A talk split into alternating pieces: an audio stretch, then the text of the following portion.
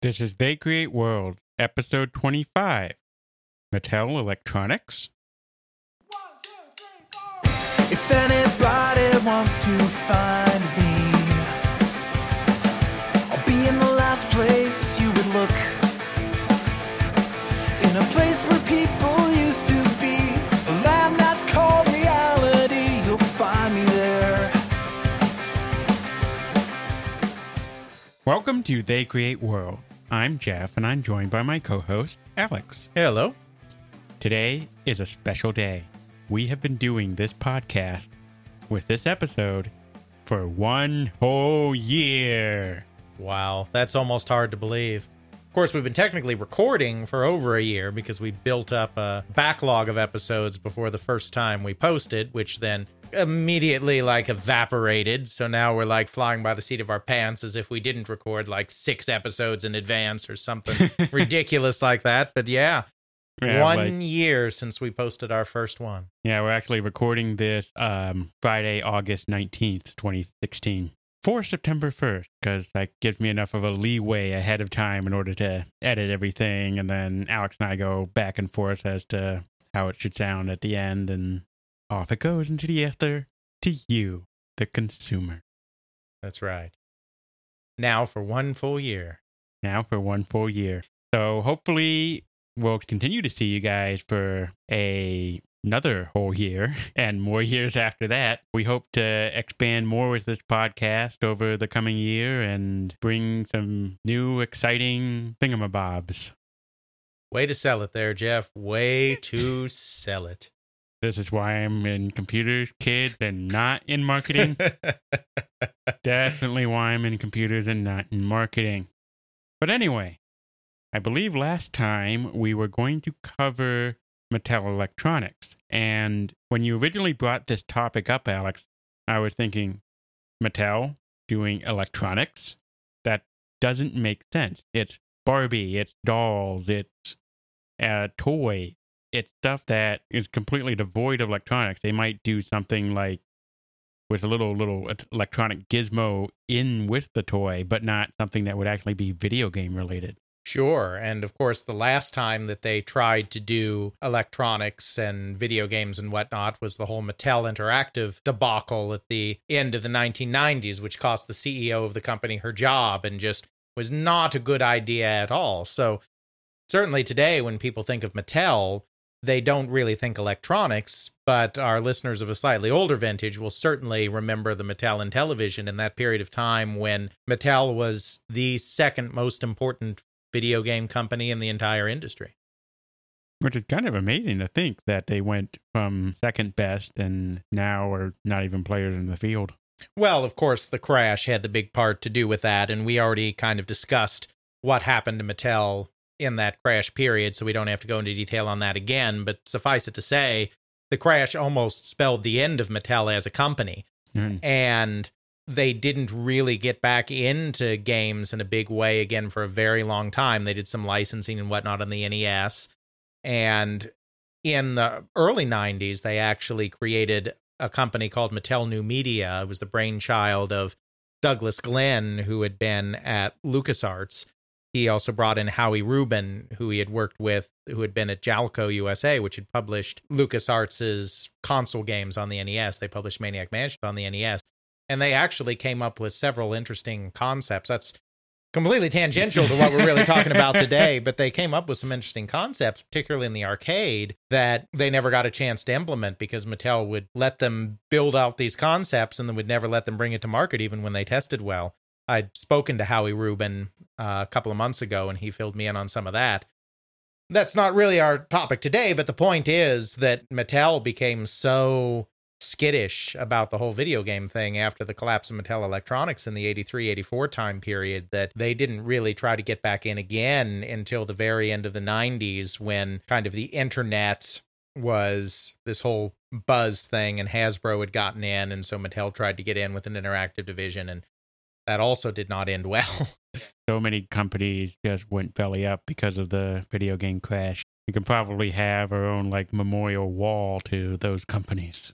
Sure, and most of them are not companies that are very well remembered or very fondly remembered today, because most of them were those fly-by-night companies that we discussed in our Crash episodes. But certainly Mattel was no fly-by-night company. This was a major player getting involved in the industry. It really goes back to Coleco. ColecoVision. Well, not ColecoVision, which came out after Mattel's console, but Coleco, the company. Okay. We discussed this a little bit, I think primarily in our Video Game Cycles episode, where we discussed the dedicated video game console market a bit. But Coleco was a toy company, but they were a kind of strange toy company because they were really in swimming pools primarily, plastic swimming pools, wading pools and whatnot for children. They had some other toy stuff going on. They had bought a tabletop sports game company, you know, making old tabletop football and hockey games and whatnot. And they had some of those other products, but they really weren't a full service toy company in the same way that a Hasbro or a Mattel or a Milton Bradley was. They were very, very much focused on the summer months. Most toy companies do their biggest business in the fall and winter, the holiday season leading up to Christmas. Coleco was a little strange because since they were really in the pool business primarily, swimming pools, they did their best business in the spring and summer when people were buying a new pool to stick out in the yard for the kids. So Arnold Greenberg really wanted something that could sell in the holiday season in a way that their pools obviously did not. And this is why Coleco was the first toy company to get involved in the slowly kind of developing video game industry. We talked a little bit about this first generation of dedicated consoles. I won't go into detail here, but it was basically just Magnavox, which had originated the home video game back in the early 70s. Right. That's a television/consumer electronics company. It was Atari, which was an arcade video game company coming into the home. And it was a couple of other small, strange little startup companies that were more electronics focused that were trying to come in the wake of Magnavox and Atari. The toy companies at this point weren't getting involved, even after the 1975 Christmas season, which was really the first time that dedicated consoles had had any kind of success. But Coleco was uniquely positioned to want to get involved in that because they didn't have the good holiday business. So in 1976, Coleco releases the Telstar based on that General Instruments Pong on a chip. So all they had to do was basically develop the controllers, develop the casing, wire everything in, develop the marketing, wire it all into this pre-existing chip that General Instruments created, which we talked about in our Console Cycles episode. So Coleco gets in 1976, and they sell about 1 million units of their Telstar. I'm not sure if it's just the basic Telstar unit. They also released a couple more before the end of the year, so that's probably total sales of all the different models. But still 1 million systems in 76, which was the first year that dedicated consoles got really big, because they were popular in 75, but the production runs were limited. So you were only looking at 350, 400,000 units. Now we're into this 3 million unit situation where Coleco all on its own sells about 1 million of those. And this is what causes the toy industry to take notice. Well, if you got 3 million in sales overall, that's going to make a lot of people notice. This is a big business. And so both Milton Bradley and Mattel at this point start looking into creating their own systems for launch in 77 or 78. Somewhere around there, probably 78. Milton Bradley ends up not going through with it. Now, several years later, they end up releasing a console called the Vectrex. They actually got that through a company owned by a guy named Ed Krakauer, who is going to be very important to our Mattel story here. But in this time period, when the system that they were looking at producing, they did some R&D work and they decided it was too expensive. It wasn't something for them. But Mattel stuck with it, and I'm sure part of the reason for that is that this was not exactly Mattel's finest hour. Mattel is a company that goes back to the 1940s. It was founded by Ruth and Elliot Handler and a fellow named Harold Matson. Harold Matson, M-A-T, Elliot Handler, E-L. Mattel. That's where the name Mattel actually comes from. Huh. And they started out by doing kind of various knickknack manufacturing and actually doing picture frames as well. Picture frames at that time would be leather picture frames. They started with the leftover leather scraps from the picture frames making dollhouse furniture. That would make sense. And because you have these really small scraps and mm-hmm. you want something that can hold up to abuse. Leather holds up to abuse. What else are you going to do with these small pieces of scrap? Exactly. And so that was kind of their first move into the toy business. And very quickly, the Handlers bought out Harold Matson. Harold Matson was not involved in Mattel, the toy company. This was really the Handlers. And it was actually Ruth Handler that was the real marketing and business genius of the two. Her husband basically just did R&D on some of the products. I mean, obviously, this is very unusual. We're talking early 1950s now to basically, I don't think Ruth Handler was officially the CEO of the company, but you essentially had a woman serving as the lead executive of a corporation. They may not have been incorporated yet, but of a company. A major company. In the 1950s, which is unheard of. And Mattel was really kind of the founder of the modern toy industry. I mean, there were toys before Mattel, obviously, but they were the first one to do national television advertising. Mm-hmm. They were the first ones to really do a lot of branding. I mean, you had the Barbie line of products. Mm-hmm. In the 60s, you had the Hot Wheels line of products. Hasbro was creating lines at the same time. But I mean, this was really the birth of the modern toy industry. Ruth Handler was a very ambitious person. She was not content to just be in toys. She wanted to build a huge conglomerated business because, as we discussed in one of our previous episodes, the 60s and early 70s, I mean, that was really the time of the conglomerate mm-hmm. in business. Between 1968 and 1971, they bought five different companies. They bought a pet supply producer. They bought a magnetic tape producer, bought a producer of aquariums. They got involved in films. They bought some little film company. We're not talking about any blockbusters or anything here, but they were getting involved in that. And then they bought the Ringling Brothers and well, I think it was just the Ringling Brothers Circus then. I don't think Barnum and Bailey were part of it yet, but they bought the Ringling Brothers Circus. Wow. They bought all of these companies between 68 and 71 to really expand outside of the toy business and build this conglomerate. The problem was a lot of these subsidiaries ended up just not doing well. I mean, the pet supply stuff, the movie stuff, it just performed horribly.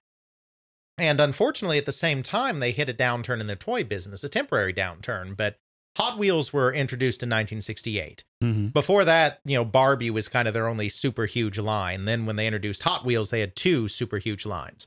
But Hot Wheels, after being very popular for a couple of years, started lagging. Obviously, Hot Wheels is still with us today. It's not like it ever went away, but I mean, it just shot like a rocket for the first couple of years, and then it kind of leveled off and declined a little bit. And this is also about the same time, I think, with marketing and with the toy industry at this age. This is where you really have the toys marketed specifically for boys and toys marketed specifically for girls. And before then, this was sort of unprecedented, if I recall correctly. Yeah, I'm not up on the history, but you may very well be right about that. I think there was a video that actually explains that, and mm-hmm.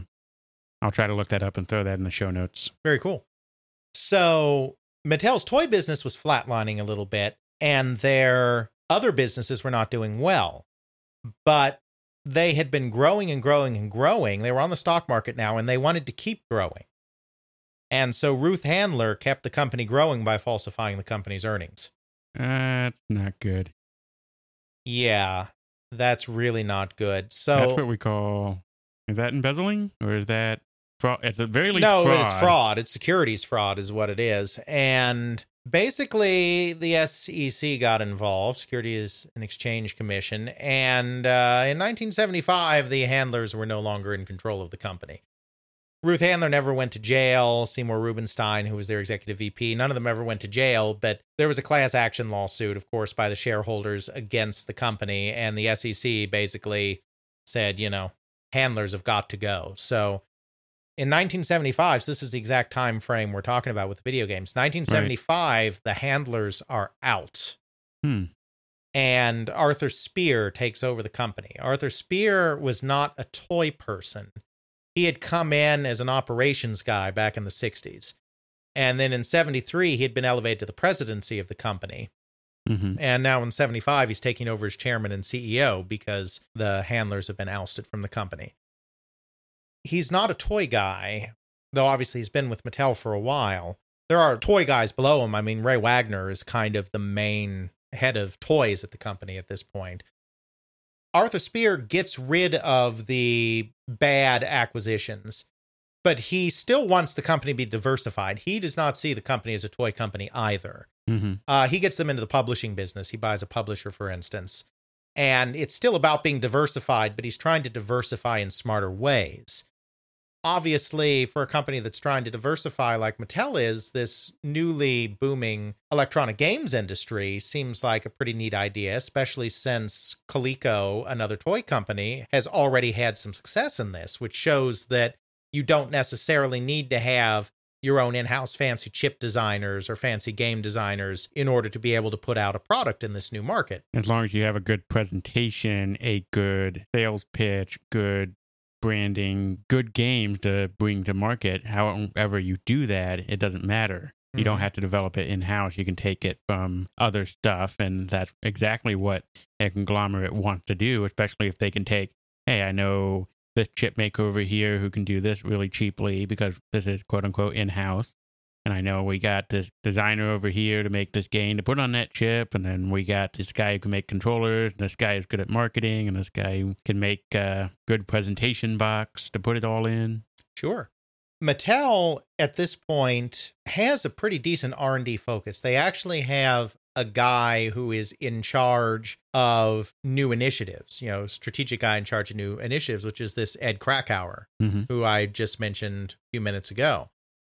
Under Ed Krakauer, there was a new marketing director for new initiatives named Michael Katz.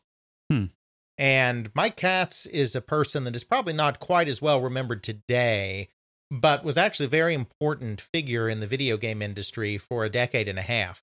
Between 1976 here, where we're talking about now, and 1991, he worked for Mattel, Coleco, Atari Corporation, which is the Jack Tramiel version, and Sega during that time period. And then he didn't retire after Sega, but he became a corporate headhunter. So he was no longer running the business. Yeah, no longer in the business.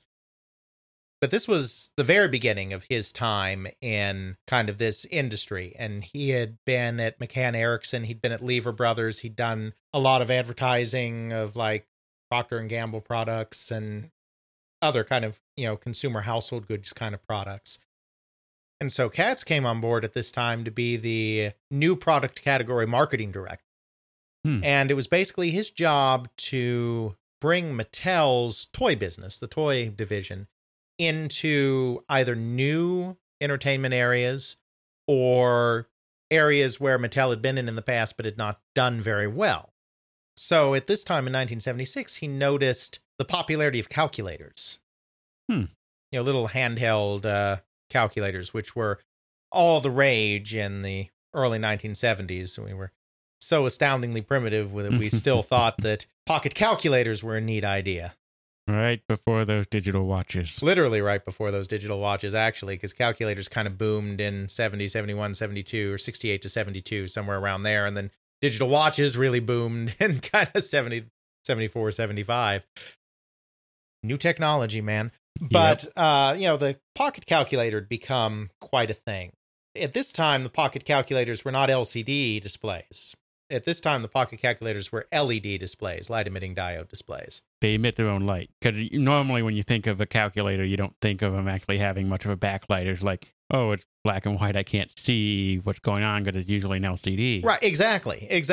So the fact that it's actually lit up is kind of neat. I'm surprised they don't do that more often now. Well, LCDs have a lot of advantages. Well, back then, LCDs had a lot of advantages over LEDs. Now, of course, LEDs are taking over everything again. You know, I mean, televisions these days are all LED, or your traffic lights are all LED. But of course, your light bulbs in your house. Mm-hmm.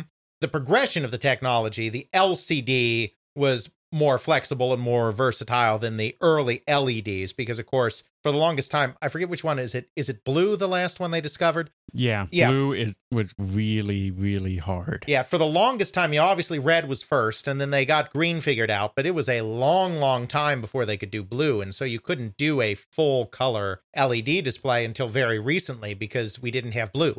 Yeah, and blue, I think like for a while they were wondering whether or not it would even be possible to do a viable blue. That's correct. That's exactly correct. So yeah, you had these LED displays, red LED displays, and you know people loved just playing with these calculators because they were so new. It's not that they had games on them, you know, like far from it, I would imagine, because these are not programmable like your TI calculator, Texas Instruments calculators like the TI-82 that started showing up in the 90s. Mm-hmm. I mean, it was just kind of neat to just type and fool around with them because the technology was so new and amazing. And the fact that it glowed in the dark, or it effectively backlit, and mm-hmm. you could do whatever. You can do all those fun things you like to do as a kid with math, like 58008. Right. Exactly. Michael Katz noticed this and was like, the prices on this have really come down because there was a very vicious calculator price war in kind of 72 to 74 when Texas Instruments, which had been producing calculator chips but had not been making their own calculators, decided that they would actually get into the calculator business themselves, not just provide the chips to other companies. And so that instigated a massive price war that ruined all the calculator companies, but it also brought down the price of this LED technology a whole lot. And so Michael Katz was thinking there has got to be a way that we can take these LEDs and do something fun with them.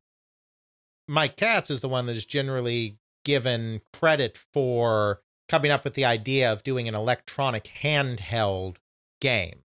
Hmm. Now, these are not video games in any way that we would think of them today. And, you know, they're more like the Tiger Electronic sort of thing. Right, except even more primitive, because those Tiger games, of course, are LCD games, mm-hmm. which means that they have actual graphics, as shoddy as they might be sometimes. At this point, of course, an LED can't really create a graphic because we're just talking about lines on a screen pretty much. Mm-hmm.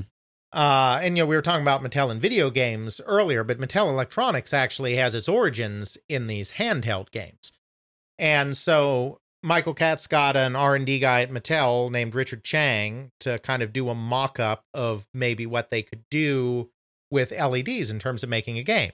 He came up with a concept, Chang did, of essentially obstacle avoidance, because that's mostly all you can do with just very primitive LEDs, is you have your LED mm-hmm. and you have other LEDs coming across, I mean, it's not a screen, obviously, but coming across the play area. Mm-hmm. And if those LEDs collide with your LED, then something bad happens. I mean, that's basically all you can do with the technology, is have two lines intersect each other. So you could do like a racing game or maybe a shooting gallery. A racing game, and that's exactly the two concepts they came up with, were a racing game and a football game. Those were the first two concepts they came up with, where you're like the running back, mm-hmm. you know, and you're avoiding the defenders. Obviously, it's a very abstract representation of football. Right. And those are the first two concepts they came up with. They got Rockwell International, which was a chip maker, to make them a little 4-bit, I think it was 4-bit, little 4-bit chip to kind of power this thing. And they kind of tested the two concepts, and they discovered that football tested better, but that the driving game was much simpler, because with the driving game, I mean, you just keep track of laps and make sure you don't collide. The football game, while it is very abstract, you do kind of have to implement some of the rules of football. You have to keep track of yards, you have to keep track of score, you have to keep track of the clock. Mm-hmm. You know, it's a little more complex. There's more electronics involved. Exactly. So even though football was the one that tested the best, they did the auto race game first in late 76, and they came out with football after that. Football became a massive seller. It was selling hundreds of thousands of units. They sold millions of units over all of that. Wow, it's kind of amazing to think of that glowing football in your hand. Yeah, except, you know, it's not even a football in your hand. It's like the line is the football and the player all in one glorious line. But, you know, it did allow you, it did running plays. It did allow you to punt on a fourth down or whatever. And it tracked downs, it tracked score. So it did a little bit of stuff. But I mean, we're talking about astoundingly primitive, but nobody. The 70s. Yeah. I mean, nobody had seen anything like it. And, you know, unlike the video games, these were much cheaper. I mean, the video games were like $80, $70, $80, $90 products, these dedicated Pong systems. And that's $70. Right. Exactly.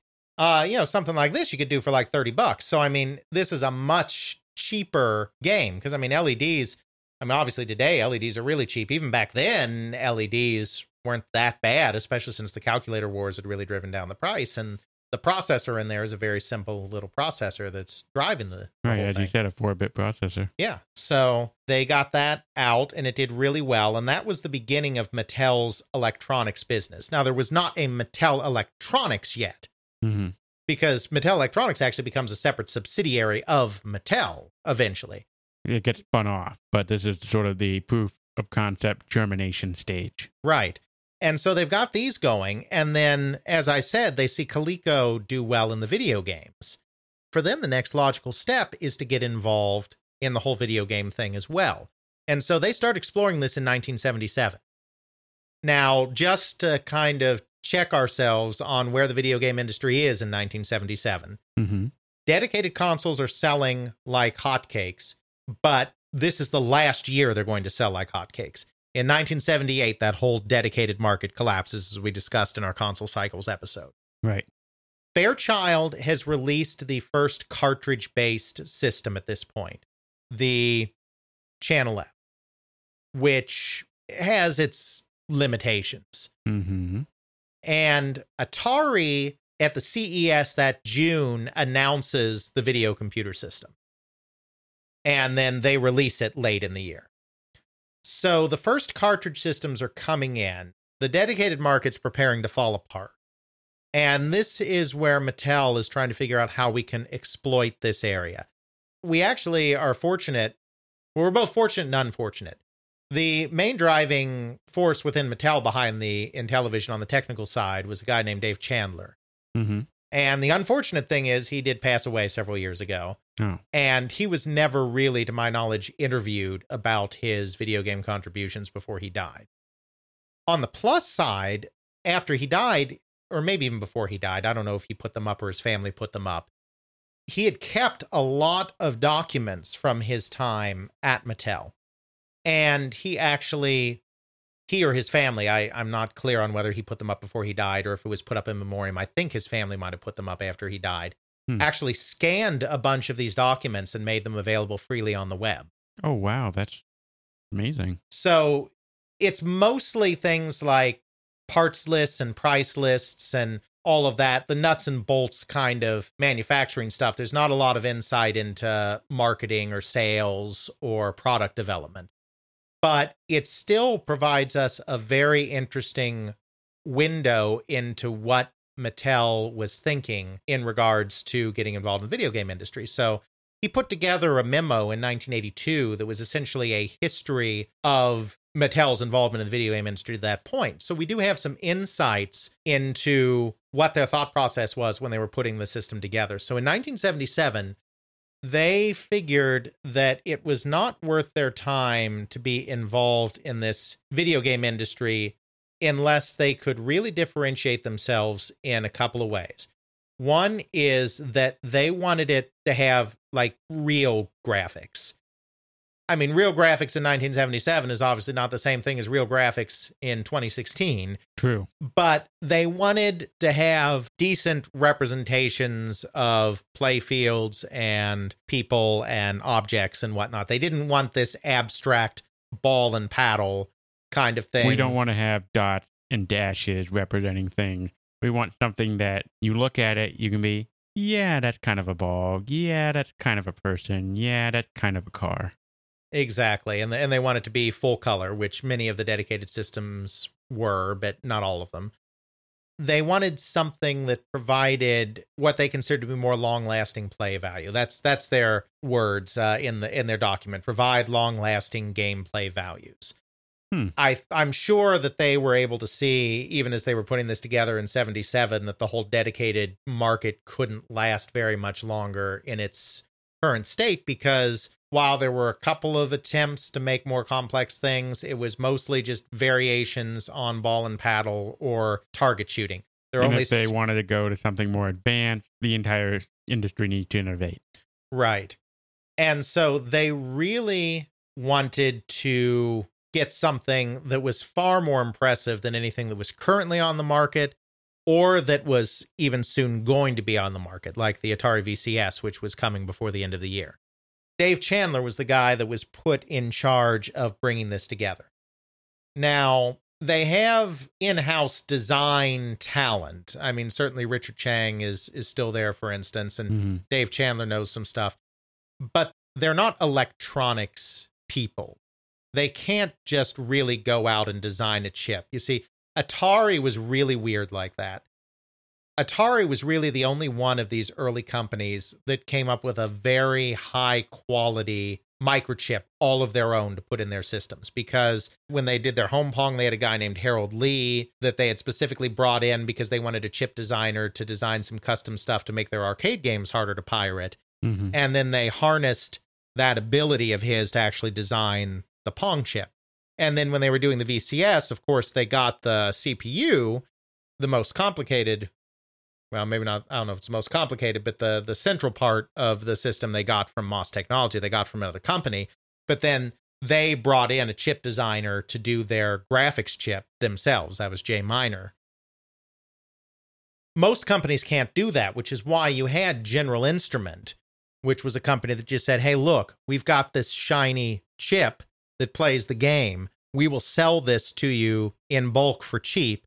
And then all you have to do is put it in a nice package, like we said, and put it out there. Right. And that was the key to most of these companies getting into the video game industry, because they didn't have the in-house expertise in order to do that themselves. And Mattel was no different in that case. So Mattel was looking to see what was out there from the semiconductor manufacturers. The company that they thought sure that they were going to go with was National Semiconductor. Very reputable company. They were kind of one of the first spinoffs of Fairchild, which was one of the first major semiconductors in what became Silicon Valley. We talked a little bit about them in the context of Chuck E. Cheese. You may recall that Gene Landrum, who was the guy that put Chuck E. Cheese together, had come from the Consumer Products Division of National Semiconductor. National Semiconductor was very early in calculators, and they were also very early in dedicated video games, getting in at about the same time Atari did. They were trying to move forward with their video game business, and they had put together a chipset that would be suitable for something like this. So they had a very attractive set, chipset, available for $46, according to the documents that we have. And that was a little more expensive than what Mattel wanted, but at least it was a starting point. And they were able to get them to come down in price a bit, a slightly more limited chipset for a little less money, talk them down to a $33 chipset. And they were all set to go with National in the fall of 1977.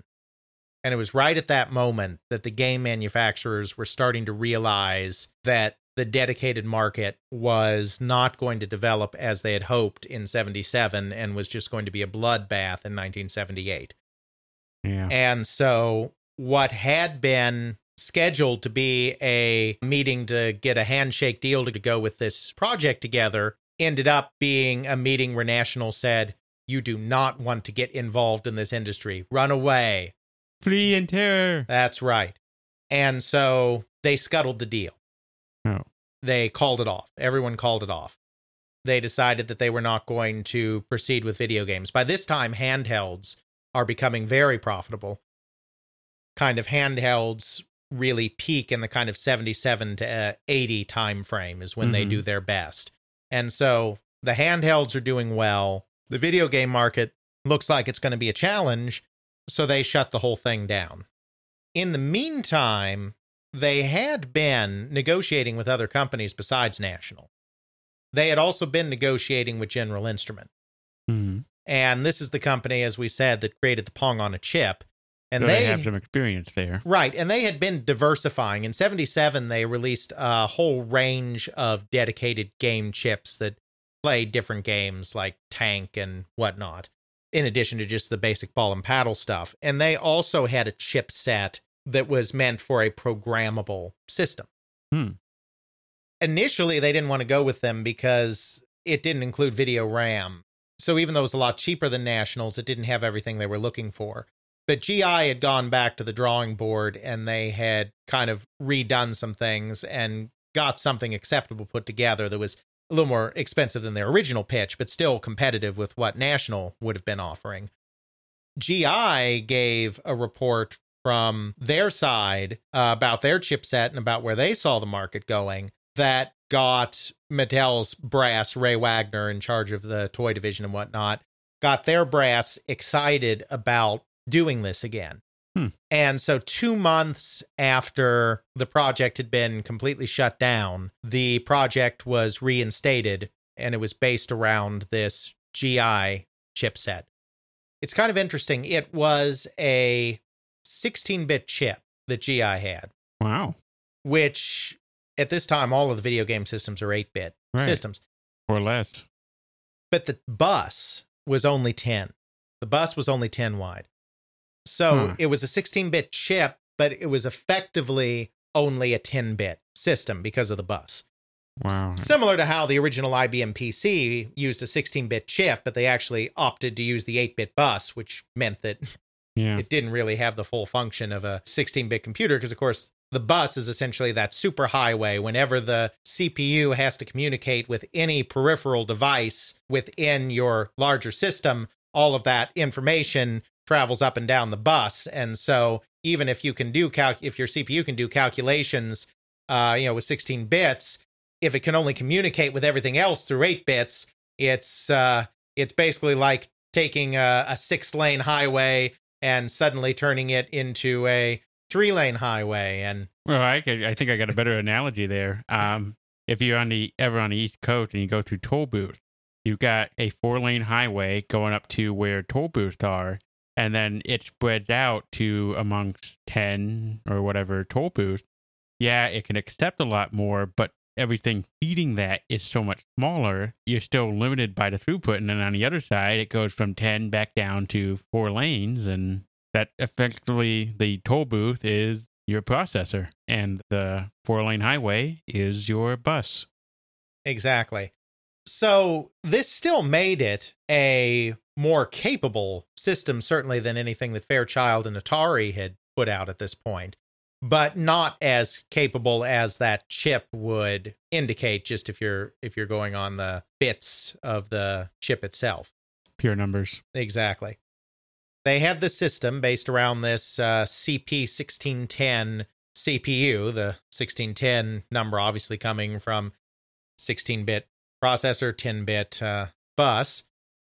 Then it had a video chip, which was derived from kind of their Pong on a chip kind of stuff that they had been doing. And the good thing about their system was that it did have sprites. Really? Mm-hmm. At that time, they actually had sprite-based systems. Yes, there were 8 moving objects that could be 8 wide by 8 high. Now, the Atari VCS had sprites too, what they called player missile graphics. But the thing about the sprites on that is that they were really very specific. There was a ball sprite and there were 2 paddle sprites. It was essentially, allowing you to have a couple of tanks shooting at each other or a couple of paddles knocking a ball back and forth. So these sprites were not all very adjustable. Like the ball sprite, you couldn't do too much with in terms of changing its size or configuration. It was a ball, and people did very interesting, unique things with it by taking advantage of that, where it's refreshing, drawing the image. Every 60 seconds, there's no frame buffer, so it's drawing them directly on the screen, and so you can configure that so stuff on different lines stays while it's redrawing the screen, so that you can make that ball, for instance, look like a snake by stringing a bunch of them together, because since it's appearing on different lines, even though it's one sprite, the hardware is tricked into thinking that it's in multiple places at once because it hasn't redrawn the whole screen yet. So there was some stuff they could do, but the thing about this is they have 8 sprites versus the 5 in that Atari system, and all of these sprites are adjustable. And you said 8x8, which is actually pretty surprising. That's a lot of memory to dedicate just to sprites. You got 8 8x8 sprites, which is pretty amazing for the time, because you can do a lot with 8 8x8 sprites. You absolutely can. So this is a far more sophisticated system than the VCS is. The other thing is that being a couple of years further down the line, it also has more RAM than that Atari VCS system, because as you'll recall, that had 128 bytes, which is not much. Now, the Intellivision still doesn't have huge amounts, but it does have two 256-byte RAM chips. So that's a total of, 512 bytes, right, I guess, which is way more than the 128 in the VCS. Way, way more. And if they have two banks of it, conceivably you could go at a lower rate for if you wanted to use it as memory and just pre-draw things and then have it switch back and forth. And the other thing that they did that was very clever that saved them some memory and space on the games is that they actually had a built-in 4K program on a ROM chip in the system called the Executive, or the Exec for short, which contained most of the routines for doing the very basic stuff that your program would call on the system to do, such as moving the objects around, those sprites. Mm-hmm. It has the routines for creating the sound and the music, for accessing the video chip and all of that. It was basically a primitive operating system. It was basically, that's what it sounds like. Yeah, it was basically, the APIs, between your program and the metal to tell it how to do these routines. That's amazing. Unheard of in a video game system at that time, or even past that time for a goodly while. You got effectively a hardware-based operating system, primitive, but an operating system that just, it gives you an access. I can just write my code. I don't have to figure out the strange math of moving sprites around and stuff. I just say, hey, sprite 1. It looks like this. Okay, great. That's saved off. I want to move sprite up, move sprite down. I just call that. I don't have to design how do I tell the computer or the game console to move a sprite up? That means I have to take this sprite, somehow move it in the video area up 1 square, 2 squares, whatever it is. It's pretty cool. Exactly. So, this is a very advanced system for the time, and it really shows in terms of the games. If you put an Atari game and a Intellivision game side by side, written in about the same era using the same cartridge ROM size, so if you're comparing a 4K game to a 4K game or something like that, it's a night and day difference. And in fact, as we'll get to in a bit, Mattel uses that fact very much to their advantage as the system comes online. Oh, yeah. So a lot of this really cool stuff, like the Exec, is actually done not by Mattel or by General Instrument, but is done by the third important member of this partnership that brings the Intellivision into existence. And that's a consulting company called APH, run by a guy named Glenn Hightower. They're a company, obviously, that specializes in this electronic stuff. They'd worked with Mattel before on some of their electronic handhelds, so they already had a working relationship. And APH was the company that created the operating system and all the initial games for the Intellivision. So the launch titles all came out of this APH company, because Mattel does not have that expertise in-house.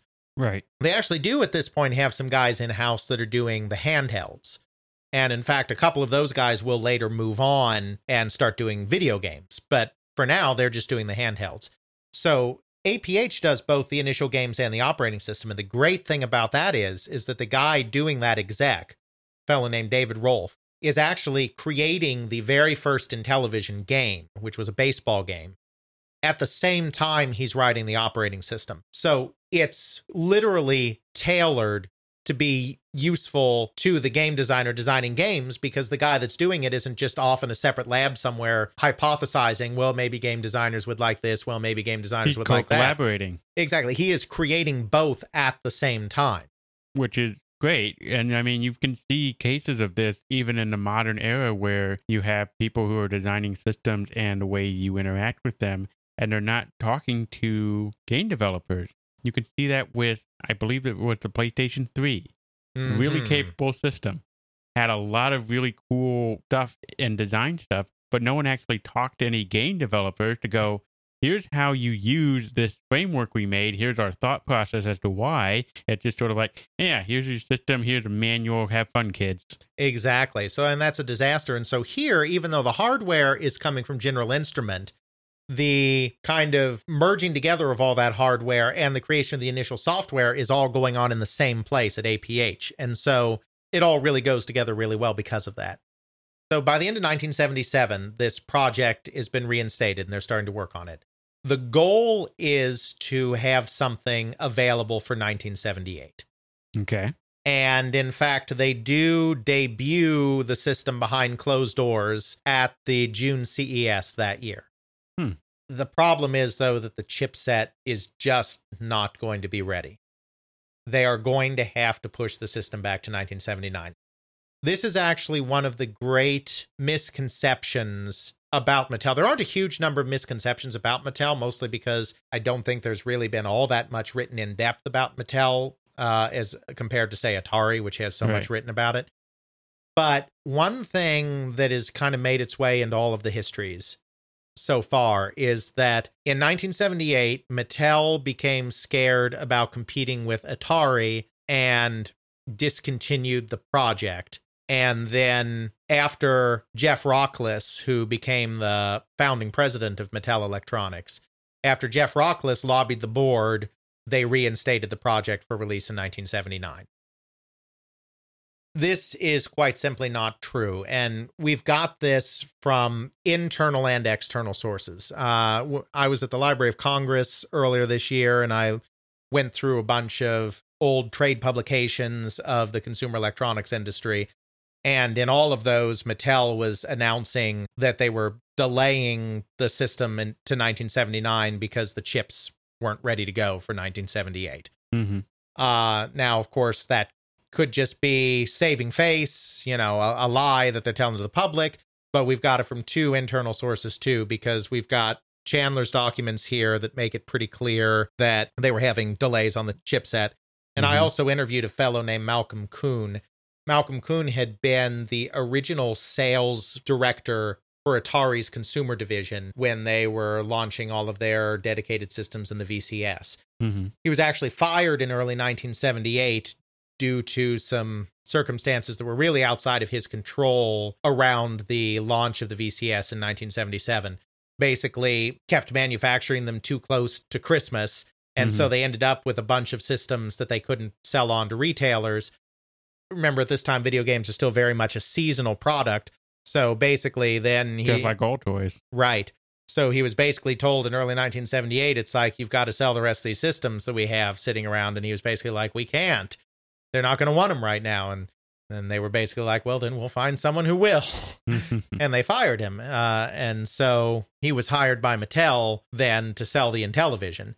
But then he ended up leaving the company before the end of 78 because he was frustrated because he had nothing to sell because it got delayed. And again, he told me the same thing. He said it was the chipset.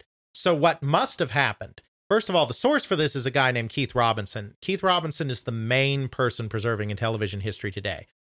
Very important and highly respected member of that community who was a member of the Intellivision game development staff. But he wasn't there yet in the late 70s. He came in later on in the company's life cycle and was trying to preserve this stuff after the fact. Exactly. And so this is obviously a conflation of those two different events. The 1977 situation, where they did temporarily halt the project because they didn't think they should be in the market. Mm-hmm. And the 1978 situation, where they had problems with the chipset, and so they had to delay because they had problems with the chipset. So that got confused, jumbled, misremembered by whoever Keith talked to. And so it got transformed into, in 1978, Mattel decided they didn't want to compete with Atari and so shut the project down. Mm-hmm. So yeah. There's another one of your video game misconceptions that we hope to get corrected with some of this material here. Right. It happens, especially as we went over the last episode. There's so much of this stuff where it's so amazing how stuff gets conflated, confused, and it's like the game of telephone. Exactly. So by 1979, I'm not sure if it was founded in 79 or 78. I think it was founded in 78. Yeah, it was already around by 78 because Malcolm Kuhn was hired to work for Mattel Electronics. So by 1978, you have all of this electronic stuff that's been spun out into Mattel Electronics. And that's not just the video games, that's also the handhelds. The head of this division is a guy named Jeff Rochlis. He's the president. And then the general manager is Ed Krakauer, the guy we talked about before, who was in charge of these kind of strategic new initiatives for the company, is now taking on the general manager's role in Mattel Electronics. So they're shepherding this thing along as it goes through its delays in 78. Then in 79, they're finally able to get it out. They do a limited test market in 79. They just launch it in Fresno, California. Why Fresno, I don't know, but that's where they chose for their test market. So they did a very small test market. It went well, and so they did a general release in 1980. They immediately run into problems. No. In one of the other episodes, I believe I talked about my hypothesis that Atari, one of the reasons that they didn't do a timely upgrade to the VCS leading up to the crash, was that they were more and more fixated on the home computer and that they believed that the video game was a passing fad that was just a means to the end of getting them into the computer business. Right. It was going to be evolve into that. Right. In the case of Atari, that is just a hypothesis of mine.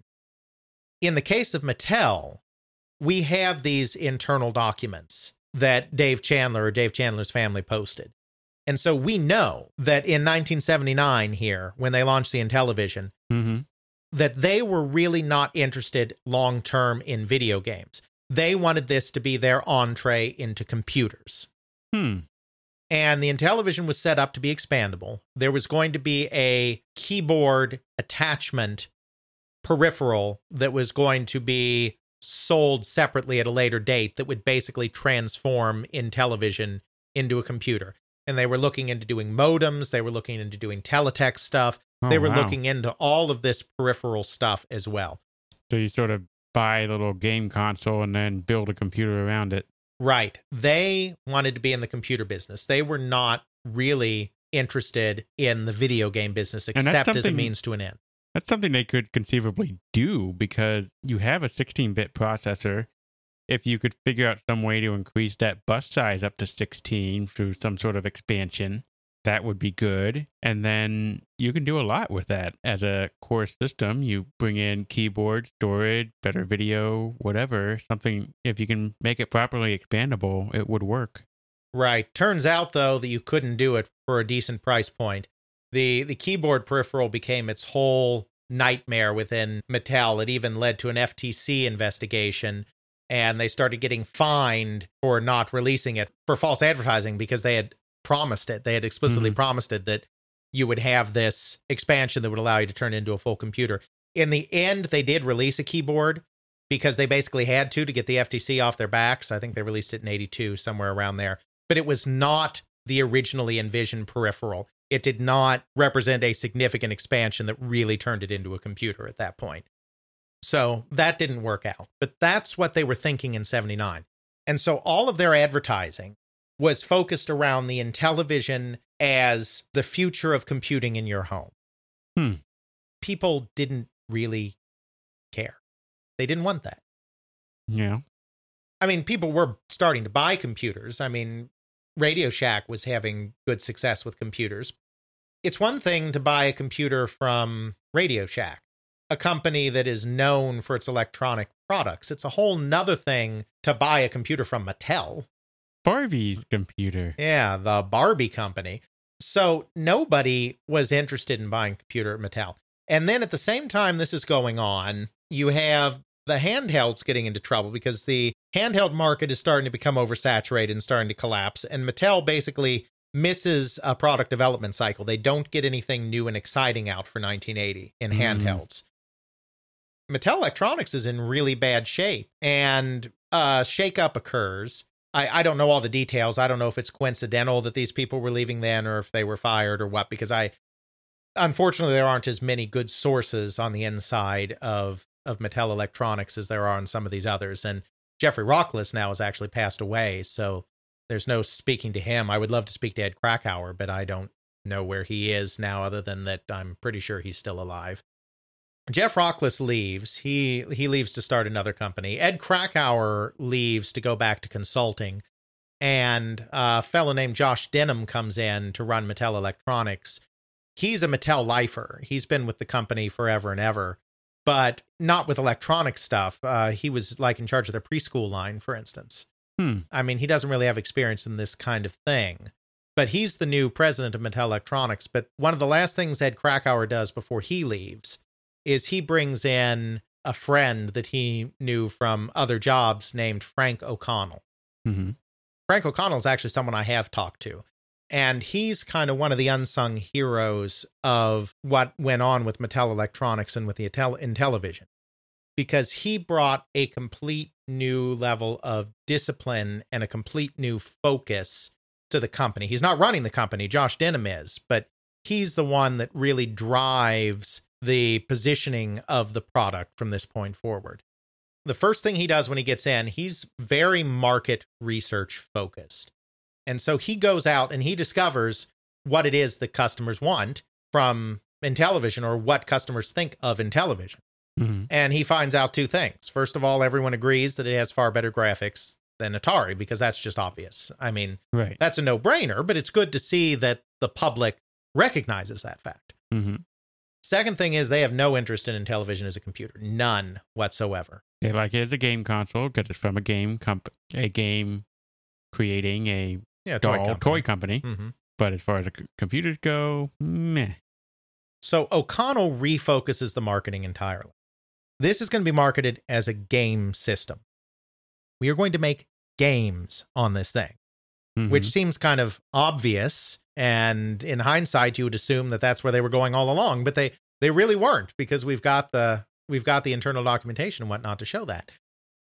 He wanted to really aggressively go out and make a statement about how this system was better than Atari's system. He decides to do a head-to-head advertising campaign. Nice. Head-to-head campaigns are still pretty rare at this point.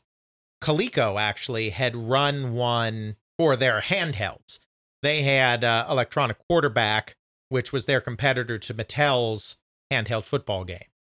And they did a head-to-head kind of commercial for that. But it was not very common. In the toy industry, you didn't really do that. Frank O'Connell came out of marketing in the food industry, not the restaurant business, but like groceries. That is an industry that has always been about comparing your product to the other guy's product. So this is his experience. And the fact that he's somebody coming from this different industry kind of becomes an important thing, because he brings a different perspective to how they can position the product. And so he decides they are going to go head to head. They are going to show Atari games side by side with Intellivision games, so you can see the difference. One of the big ads they did is they both had a baseball game. So they did an ad where they showed both baseball games side by side, and you just can tell that one, from a graphical standpoint, is just vastly superior to the other. And he decided that they needed a spokesman to do this too.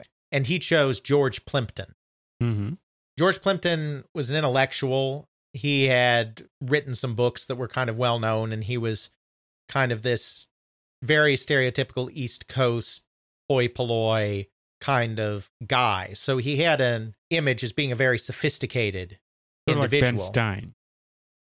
Well, yeah, I guess that kind of personality where you just have this person that's sort of iconic. Sure. Yeah. Yeah, it's a little bit different, but yeah, exactly. Yeah, I know like the actual personality might be different and stuff. But... No, I see what you're saying. And that works. That does work. Because I'll go with that. Okay. And so he decided he wanted George Plimpton. And it turned out, this is interesting. I mean, George Plimpton was not a young man then. You know, he was middle-aged. Turned out George Plimpton liked video games. Really? He was actually a game player. Well, there you go. Most of the time when you have one of these spokesmen, you know, they don't know anything. I mean, William Shatner was the spokesman for Commodore computers for a while, in between Star Trek and the renewal of his popularity with T.J. Hooker and then with the Star Trek movies in the 80s, mm-hmm. when he was kind of cheap, you know, easy to get. And I mean, he didn't know the first thing about computers. Yeah. He never used them. I mean, they showed him one and he kind of tentatively, you know, touch type something out. I mean, he didn't know what he was doing with computers. George Plimpton was actually a game player, which surprised me. Frank O'Connell told me this. I would have never pictured that. Mm-hmm. So he actually got a hold of Plimpton directly and met him at his country club. And they made the deal that night. He brought over a trunk load of games with him and they played games all night. And they made the deal that night. I mean, they had to finalize it through his agent or whatever, but no agent, no lawyers, just two guys being like, I'd like you to market our video game. And the other guy being like, I like video games. Let's do this. And so George Plimpton became the Mattel spokesman. And he was a very effective spokesman because he had that air of sophistication. I mean, I'm sure the younger set doesn't really know who George Plimpton is today, but he really had that air of sophistication and erudition about him. Mm-hmm. So when you have George Plimpton telling you, clearly, this one is far superior to this one, you know, kind of like those... almost like those Grey Poupon commercials, you know, pardon me, sir. Yeah, do you have any Grey Poupon? You know, it's the same kind of idea. It's like, this is highbrow, you know? Mm-hmm. And so the commercials, they did print ad, they did television ads. They were very effective. They were so effective that Atari got mad at them. They tried to sue them over these ads because they didn't like this. I mean, I think they tried to claim that because they were showing screenshots of Atari games that was Atari intellectual property and they can't do that. Right. That was their way in. But basically, they were scared to death of these ads because they were actually quite effective. Now, Mattel never challenged Atari for leadership in the video game industry. They never had more than maybe 15% of the market. It's kind of surprising considering how much better, at least from a graphical standpoint, the Intellivision was. How was it from the sound standpoint? Sound standpoint, I'm not sure, but it certainly did sound. But here's the key, and it's good you brought that up. It brings us to our next point. Atari had the hot arcade licenses. Mattel did not. So Mattel was very strong in sports games. And they kind of went towards an older set that was more interested in that. And they licensed all of their sports games. They were the first guys to go out and get an MLB license, an NBA license, an NFL license, a PGA pro, not PGA, but the bowling league, all of these different licenses for these institutions. They were not licensing celebrities. That came later. If they had a baseball game, it was MLB baseball. If they had a football game, it was NFL football. Well, it kind of reminds me of the 90s with the Super Nintendo and the Sega Genesis. The Genesis is where you had all your sports games. Mm-hmm. And the Nintendo, you had all the sort of like hardcore gamer games. Yeah, sure. And I would think that would be analogous to this. Absolutely. So they were very strong on the sports games and they had a lot of brand recognition on the sports games. But Atari, they shipped their system with combat, which was tank. And variants on tank, including some with airplanes, but you know, it was tank. The same thing. A game that sold a good 10,000, 15,000 units in the arcade. Very well-known thing. Intellivision shipped with a poker and blackjack game. Ooh. I mean, okay, fine. I'm going to have lots of fun with my friends playing that there poker and blackjacky. Right, so... it didn't have those kind of arcade hits, and Atari could leverage its own library to start. And then Atari was the company that first realized, hey, wait a minute, these other companies that have arcade games, we can license their games too, and we can port them. Mm-hmm. So in 1980, Atari gets Space Invaders. Yeah. And that's it. Atari is running the market from then on. I mean, obviously, when all those third parties come in, as we talked about in the Crash episodes, that starts eroding the market share that Atari has in hardware and software combined. But nobody challenges Atari in hardware again. Coleco might have, but then the crash happened. Right, but I mean, once they have Space Invaders, they They got it from 80 to 83. Exactly. And then Asteroids is a big hit, and that's an Atari game. So they've got that one in-house. Breakout's a big hit. That's an Atari game. They've got that in-house. Defender is a big hit. They license that from Williams.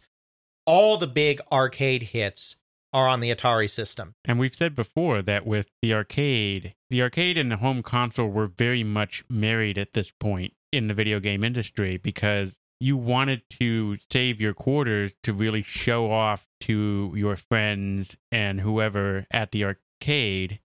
Having the capability to practice and hone your skills at home is fantastic. That has a really big draw to the teenage mind. Right. Plus, of course, the younger kids that want to do the same things that their big brothers and big sisters are doing, but mom doesn't let them go to the arcade because that's where all the teenagers hang out, and that's not appropriate. They could get bullied or whatnot there. So, you know, the younger kids aren't allowed in the arcade, but they want to play the same cool games that their elder siblings and cousins or whatnot are playing. And so then they play those games in the home. So, I mean, there's a real synergy, even though the home games at this point obviously look and play almost nothing like the their arcade counterparts, just because the VCS is so primitive. The fact that they have it. That's right. That's the important thing. And Mattel doesn't have that. They finally get one game that does very well, that kind of becomes their killer app, called Astro Smash, which is basically a combination of Space Invaders and Asteroids. Like Space Invaders, you've got a gun battery at the bottom of the screen that only moves left and right. Yeah. Like Asteroids, you have rocks that break into smaller rocks as you shoot them, but obviously they're all falling from the top of the screen to the bottom of the screen. Your ship is not moving freely through the asteroid field like in Asteroids. So it's basically a combination of those two games. And it even has a variable difficulty. If you're missing too many rocks, they start coming slower. That was produced by a guy named John Soule in 1981, because at this point, Mattel finally has its own internal game development group. Okay. They use APH for all those original games. But then at the tail end of 80, beginning of 1981, they start hiring their own people. They transfer two guys from the handheld business, Mike Minkoff and Rick Levine. Mm-hmm. They hire John Soule, who I talked about, and Don Daglow, who is now an absolutely legendary figure in the video game industry. This is where he got his start in it professionally, though he had been making games on mainframe computers in the 1970s when he was in college. So he was not a stranger to game development. And they hired a guy named Gabriel Baum, who was working for Thorn EMI in Europe, to be the manager of this group. This group gave the name Blue Sky Rangers. They were named that by TV Guide in a marketing piece that TV Guide did, because Mattel was keeping their identities a secret because they didn't want them to be poached by rival companies. So they wouldn't allow them to release their names, so TV Guide called them the Blue Sky Rangers. And those five were the original Blue Sky Rangers. They hired more programmers as time went on.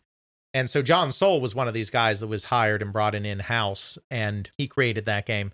It's interesting. They were much more market research focused than Atari was in their early days. Now, Atari became more and more marketing heavy as time went on. And this is Frank O'Connell again. Frank O'Connell really wanted to make sure that they understood who their market was and how they could best target that market. VCS, early VCS game development was basically sometimes a game concept would be assigned to the programmer, sometimes it would be a port, sometimes the game designer would have some leeway to come up with something on their own, but it was basically go away for 6 to 9 months, make a game, and when it's done, show it to us, and we'll go from there. That was early VCS game development. Mattel, they implemented a system where they were checking that product every step of the way. Frank O'Connell actually went to IBM and worked with IBM to come up with some standards for how to evaluate a product, how to set milestones for a product. I believe, I haven't done the research to be certain, but I believe Mattel must have been just about the first video game company to use the concept of milestones, which is a very common thing in computer software. Right. But I think they were probably just about the first ones to have this idea of, let's get the game to X state. Then let's evaluate the game at that point, see where it is, where it's going, whether we should continue, whether we should change direction, whether it's okay, and then move forward to the next milestone. I don't, no one was doing that at that point, I don't think. Atari certainly wasn't doing it at that point. And they're a market leader, so. Mm-hmm. So that's kind of a legacy that they had. They were very market research focused, which can be a good thing, can be a bad thing, depending on how you use it. They definitely had a more disciplined approach to game development, and they definitely created some interesting games like Astro Smash, but they never had the licenses. They did some licensing later on, but they never got the huge licenses. I mean, Atari was just, I mean, it became a $2 billion company, and it was a subsidiary of Warner, which was a very powerful media conglomerate. You know, they had the money to go out and bid on all the top licenses, and because they had an arcade division, they were really in tune with the arcade. They knew what was hot in the arcade. They had contacts with the arcade companies through their own arcade division. So Atari just had all the advantages when it came to doing that kind of thing. So Mattel never had. They were good enough. Yeah.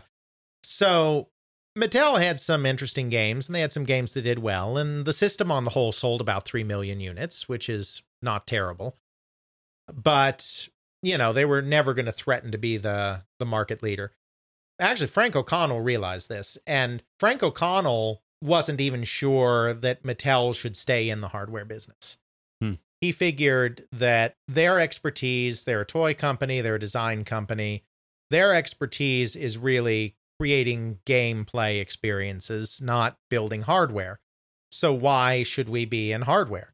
And he never was able to convince anyone before he left. He left very soon after.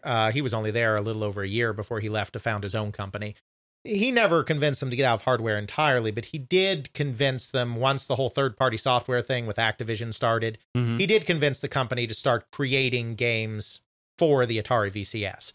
Wow. So they created a label that they called the M Network, and they found a guy that had legally reverse engineered the VCS, had done a clean room reverse engineering of the VCS, and got his technical specifications and used that to start putting their games on the Atari system as well. That was going on. Frank O'Connell very much believed that video games needed to evolve in a very team-oriented direction. He was one of the very first people to really want to bring together designers, artists, musicians, programmers, instead of your programmer and your designer being one and the same and doing all the art and everything. He was one of the first ones that wanted to do team-based development. Almost like a proto-Electronic Arts. Mm-hmm. And he didn't implement this at Mattel, really. Mm-hmm. But when he went off to found his own company, which he did in 1982, that then became 20th Century Fox video game division, because then they bought into him. That's kind of what he set out to do. And that's tangential to what we're saying here, but it's just the point that, you know, Mattel was moving in one direction under Frank O'Connell. And then when Frank O'Connell left, it started moving back in another direction. And that is really where they got into some of the trouble, because they not only decided after O'Connell left that they wanted to be in hardware, but they resurrected this idea of getting into computers, because as we discussed in our Crash episodes, you had the computers coming down from the high end and the game consoles coming up from the low end. And it looked like they might merge into this low cost home computer kind of market. And so that's when Mattel fell into the trap of doing this Aquarius computer system, which they bought from a company called Radofin, in Hong Kong. You know, again, they don't have the in-house expertise to build something like this. Right, they have the sub-license. Right.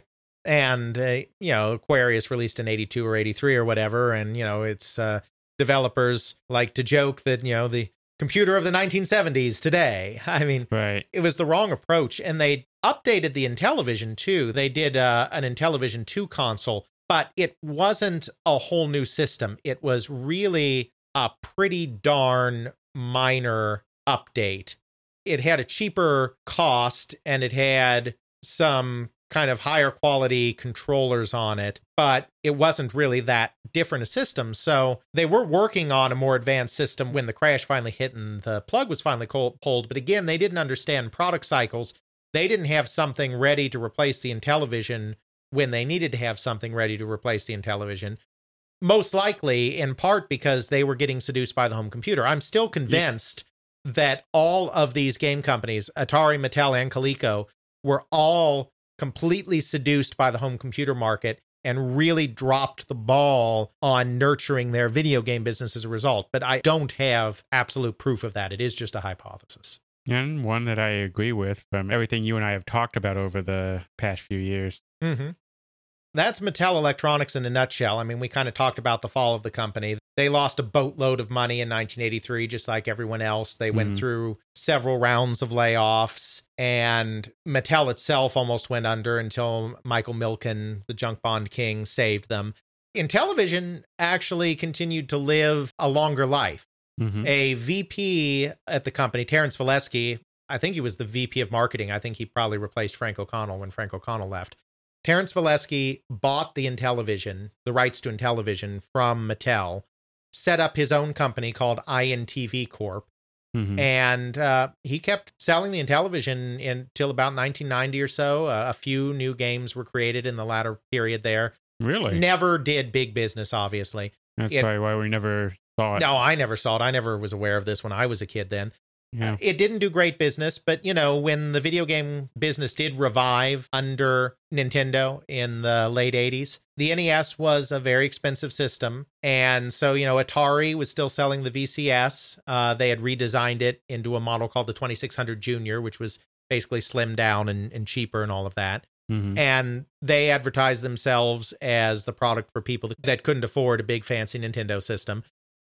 And then the Intellivision, I think, may have been even cheaper than that. So, I mean, it was just kind of, it hung on as the real poor man's alternative to these hot new video games that are coming out, because it had a large software catalog, because it had all of the stuff that was made before. It was cheap, and it never had more than 2% of the market, and most of the time didn't even have that much. I mean, it was really not doing anything, but it, just like the Atari VCS, it did survive in its own way into the next decade.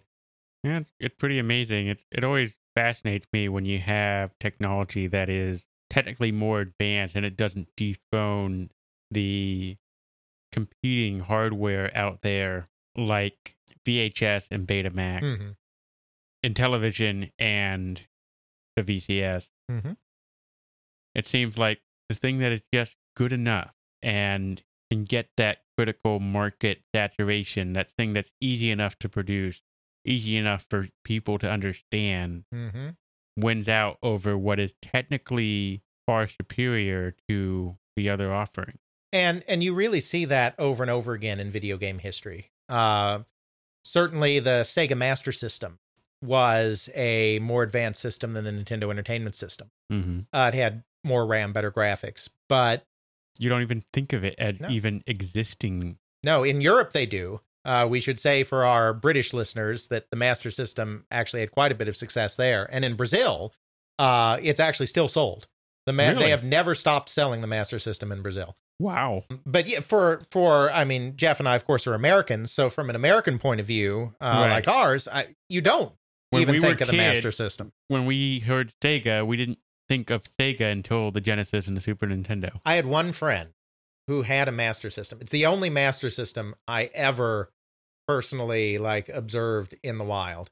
And he also had an NES. I mean, they had everything. This kid actually had a Genesis in 1989 or early 1990. I mean, right when it came out, when nobody was buying Genesis. He had a Rob. I mean, it was just sitting in a closet. I never saw his Rob in action. But the point is, they had all the video game stuff. And we played that Master System once.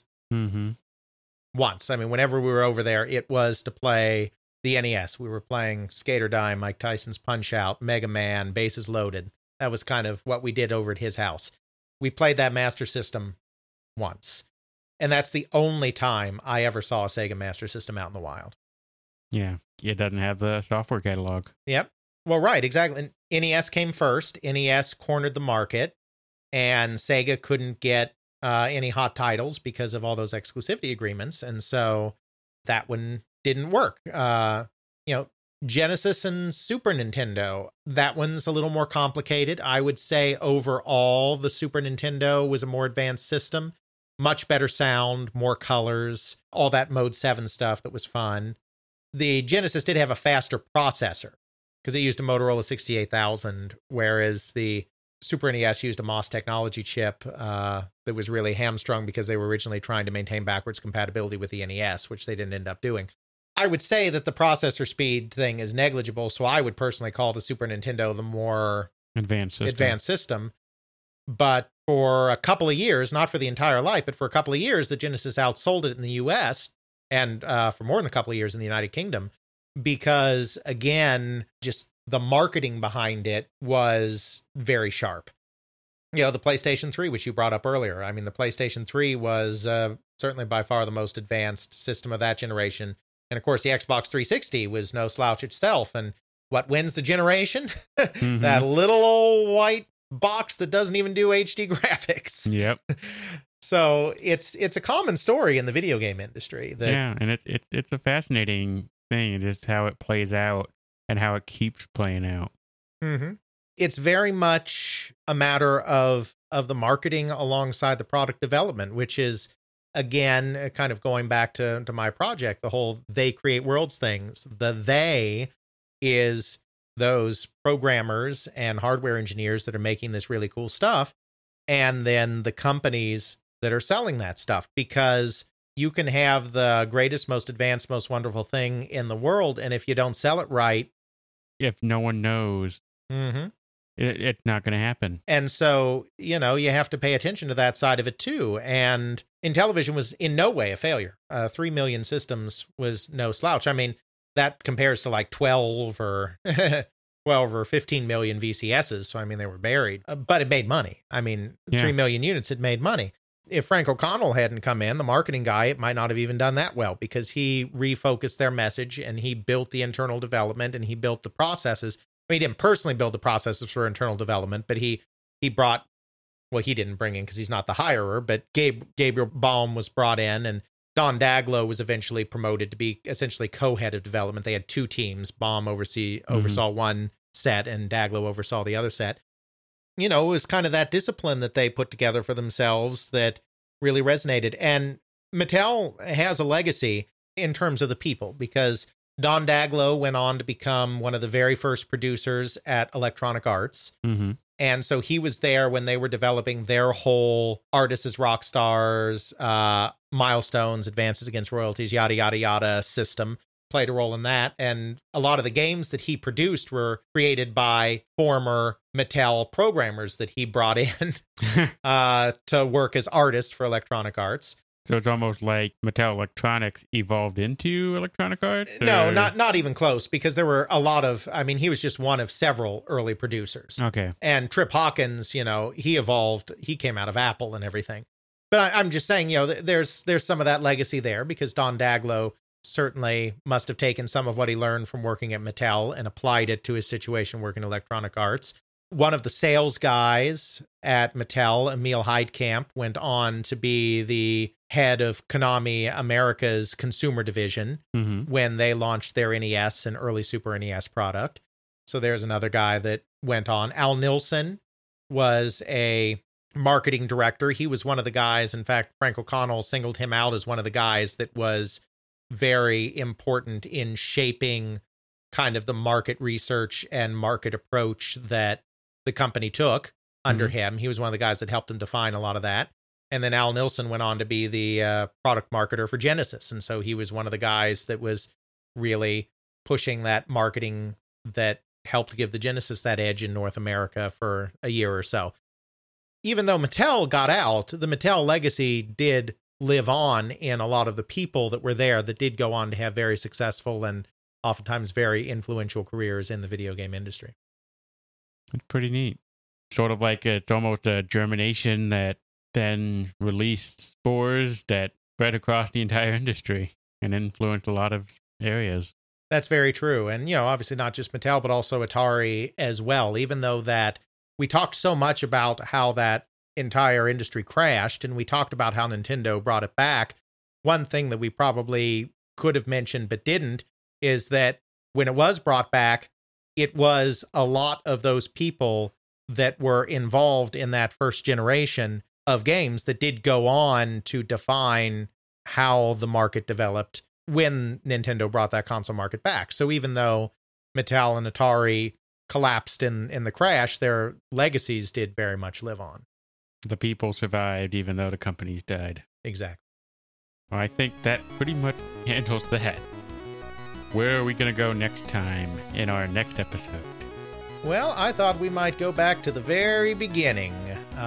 Well, we were not far enough back with this one. We were close to the beginning, 1977, but of course the beginning of the console market would be 1972 when Magnavox released their Odyssey system. And I've already blogged about this on my blog.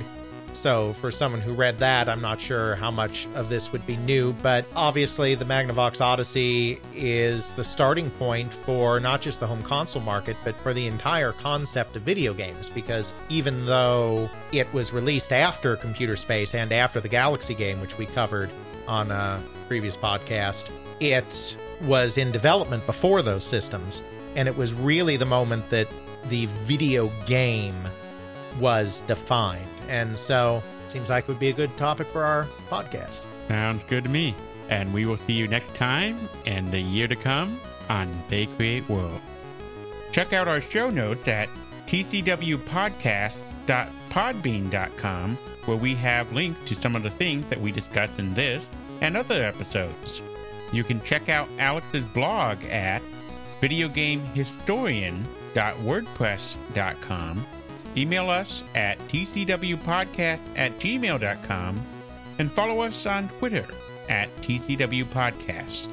Intro music is Airplane Mode by Josh Woodward, found at joshwoodward.com/airplane mode, used under a Creative Commons Attribution License. Outro music is Bacterial Love by Roland Music, found at freemusicarchive.org, used under a Creative Commons Attribution License.